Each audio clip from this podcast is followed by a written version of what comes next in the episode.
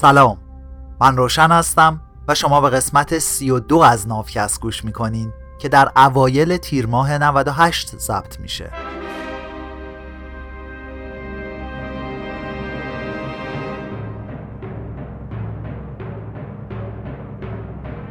تو ناوکست من در حال ترجمه کتاب سیپینز نوشته یووال هراری هستم. امید ناوکست اینه که تعصب و خودبرتربینی از اطرافمون دور بشه و جاش رو به برابری بده. تو قسمت‌های قبل از ادیانی که دور خدایان و نیروهای طبیعی میچرخن گفتم. میخوایم ببینیم چه ادیانی دارن حول انسان میچرخن. این قسمت پرستش انسان. اغلب وقتا این سیصد سال اخیر جوری نشون داده شدن که انگار مذاهب بیشتر اهمیتشون را از دست دادن و دوره دوره رشد سکولاریسم یا جدایی دین از سیاسته. خب اگه منظورمون ادیان خداپرستی باشه، این چیزی که گفتیم خیلی درسته، ولی اگه ادیان طبیعتگرا رو هم به حساب بیاریم، اون وقت این دوران نوظهور پر از التهابات شدید مذهبی، تلاش‌های بی سابقه برای تبلیغ مذاهب و جنگ‌های خونبار مذهبی تو تاریخه. این دوران نو شاهد ظهور تعدادی از ادیان طبیعتگرا مثل لیبرالیسم، کمونیسم، کاپیتالیسم، ناسیونالیسم و نازیسم بوده. این دسته از عقاید دوست ندارن که برن تو دسته ادیان و همون جور که خودشون دوست دارن ترجیح میدن بهشون بگیم ایدئولوژی. اما اینا همش بازی با معانیه. اگه قرار باشه به دستگاهی از ارزش‌ها و عرف‌های انسانی که رو اساس اعتقاد به یه نظام فوق بشری شکل گرفته دین بگیم، پس کمونیسم شوروی هم مثل اسلام یه مذهب به حساب میاد.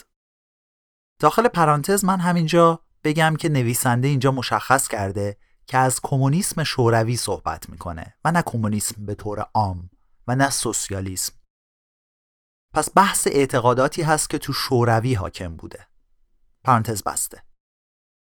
البته که اسلام با کمونیسم فرق میکنه، چون اسلام باور داره که این نظام فوق بشری که داره دنیا رو میچرخونه به حکم خدای خالق و توانای مطلق برقرار شده، در صورتی که کمونیسم شوروی کلاً اعتقادی به خدایان نداشت. حالا با اینکه آیین بودا خیلی خدایان رو به حساب نیاورد، هم ما عموماً بودیسم رو جزو ادیان دسته‌بندی می‌کنیم. کمونیستا هم مثل بودایی‌ها به وجود یه نظام فراانسانی از قوانین طبیعی و تغییرناپذیر که لازمه هدایت اعمال انسان هست باور داشتن. فرق این دوتا اینه که به اعتقاد بودایی‌ها سیدارتا گوتاما این قانون طبیعت رو کشف کرده، اما کمونیستا میگن کارل مارکس، فریدریش انگلز و ولادیمیر ایلیچ اولیانوف معروف به لنین این قانون طبیعت رو کشف کردن. البته که شباهتاشون فقط به همینجا ختم نمیشه. کمونیسم هم مثل بقیه ادیان کتب مقدس و پیشگویی‌های پیامبرگونش رو داره. یکیش همین کتاب سرمایه یا به آلمانی داس کاپیتال. مارکس تو این کتاب پیش بینی کرده بود که به زودی تاریخ با پیروزی اجتناب ناپذیر پرولتاریت یا همون طبقه کارگر به پایان میرسه. کمونیسم اعیاد و جشنهای خودشو داشت، مثلا اول ماه می که روز کارگره و یا سالگرد انقلاب اکتبر رو جشن میگرفتن. متکلمینی داشت که به منطق و گفتار مارکسیستی مسلط بودند و هر واحد نظامی ارتش شوروی یه سرپرست عقیدتی داشت که بهش میگفتن کمیسر. کار کمیسر این بود که حواسش به میزان تقوا و اعتقادات کمونیستی افسرا و سربازا باشه. داخل کروشه بچه‌ای که سربازی رفتن از قدرت یگان عقیدتی سیاسی خبر دارن. ما یه فرمانده عقیدتی داشتیم که سطفان یکم بود، اما پشت سرش بهش میگفتن تیمسار سه ستاره. کورش بسته. کمونیسم شهدا، جنگ‌های مقدس و کفار و خوارج خودشو داشت مثل طرفدارای تفکر تروتسکی. پرانتز باز، تروتسکی تو دوران رهبری لنین یکی از هفت نفر اصلی پولیت بیورو یا دفتر سیاستگذاری کمیته مرکزی حزب کمونیست شوروی بود که بنیانگذار و فرمانده ارتش سرخ شوروی هم شد. اما بعد از مرگ لنین سر اداره مملکت و تقسیم قدرت با استالین کنار نیومد، از روسیه تبعید شد و دست آخر تو مکزیک به دستور استالین کشته شد. پرانتز بسته.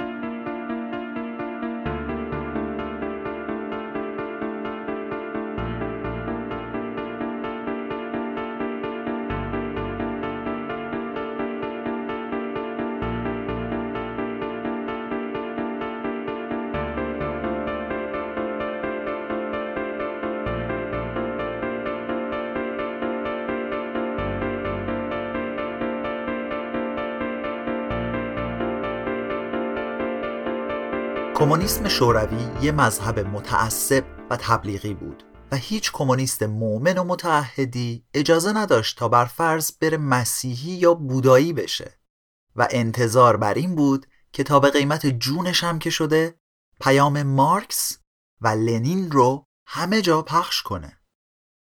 شاید بعضی از شماها که الان دارین به این گوش میدین یا اونایی که کتاب رو میخونن اصلاً از این جور دلیل و برهان خوششون نیاد.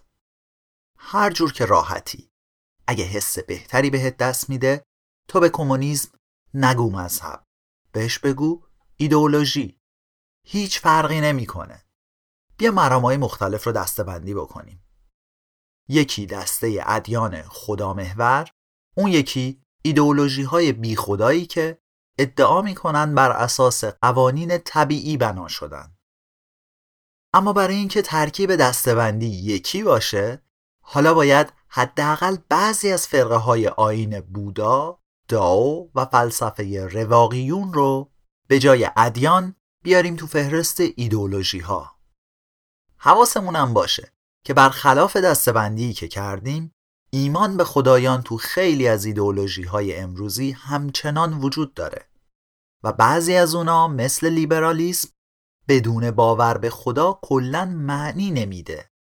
مطمئناً ما اینجا نمیتونیم تاریخ همه مرامهای امروزی رو بررسی کنیم، مخصوصاً که هیچ مرز مشخصی بینشون وجود نداره. اینا هم مثل ادیان یگانه پرستی و آیین بودایی همه پسند تلفیقی و همگرا هستن. همونجور که بودایی ها خدایان هندو رو میپرستن و یکتا پرستا به وجود شیطان اعتقاد دارن، این روزا یه آمریکایی معمولی همزمان ناسیونالیست یا میهم پرسته، که یعنی به وجود مردم آمریکا و نقش به خصوصشون توی تاریخ اعتقاد داره، یه کاپیتالیست یا سرمایه‌دار طرفدار بازار آزاده، یعنی معتقده که بهترین راه برای داشتن یه جامعه مرفه وجود رقابت آزاد و پیگیری سود شخصیه، و یه اومانیست لیبراله، یعنی باور داره که خالق انسان‌ها یه سری حقوق سلب نشدنی رو بهشون اعطا کرده. جلوتر نزدیک به اواخر کتاب در مورد ناسیونالیسم یا ملت پرستی صحبت میشه. کاپیتالیسم یا سرمایه‌داری هم که موفق ترین مذهب امروزیه، یه بخش از کتاب رو کلاً به خودش اختصاص داده و بعدتر که به اون قسمت ها میرسیم اصول و فروع دین سرمایه‌داری هم توضیح داده میشه. تو ادامه این قسمت از ادیان اومانیست یا انسانگرا میگم. تمرکز ادیان خداپرست روی پرستش خدایانه. ادیان اومانیست بشریت رو میپرستن، یا اگه دقیق تر بخوایم بگیم اونا بشر امروزی رو میپرستن. تو باور اومانیستی هوموسیپینز یا بشر امروزی یه ذات مقدس و منحصر به فرد داره که از بیخ و بن با ذات همه ی حیوونا و پدیده های دیگه فرق میکنه. اعتقاد مردم گراها اینه که ذات بی همتای هوموسیپینز مهمترین چیز تو این دنیاست و همین ذاته که معنی کل ماوقع رو تو این دنیا تعیین میکنه. والاترین خوبی منفعت انسان‌های امروزیه. بقیه دنیا با همه موجوداتش فقط و فقط به خاطر گل روی همین یگونه، یعنی آدم‌ها وجود دارن.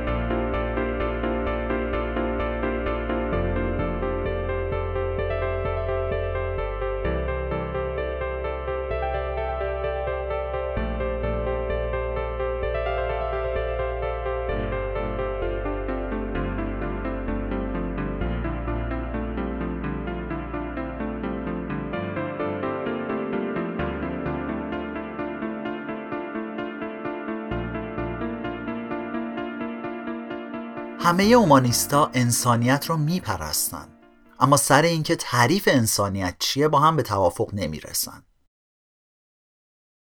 درست مثل فرقه های مسیحی که سر تعریف درستری از خدا با هم جنگیدن، سه تا فرقه رقیب از انسانگرایی منشعب شده که سر یه تعریف دقیق از بشریت با هم دعوا میکنن. این روزا انسانگرایی لیبرال مهمترین فرقه از اومانیست هاست و معتقده که انسانیت کیفیت فردی انسان هاست و واسه همینه که آزادی فردی افراد قدس الاقداس یا مقدسترین مقدساته و نباید تغییری تو اون داد. طبق نظر لیبرال ها، ذات مقدس بشریت درون تک به تک همه انسان های امروزی قرار داره. این هسته درونی افراد بشر هست که به جهان معنی میده و منشأ همه قدرت‌های سیاسی و اخلاقی از همین جاست. وقتی ما به یه تنگنای سیاسی یا اخلاقی برخورد میکنیم، باید متوجه درونمون باشیم و به صدای ذاتمون، به صدای انسانیت گوش کنیم. قرار بر اینه که احکام اصلی انسانگرایی لیبرال از آزادی این ندای درون در برابر نفوذ و صدمه دفاع کنند.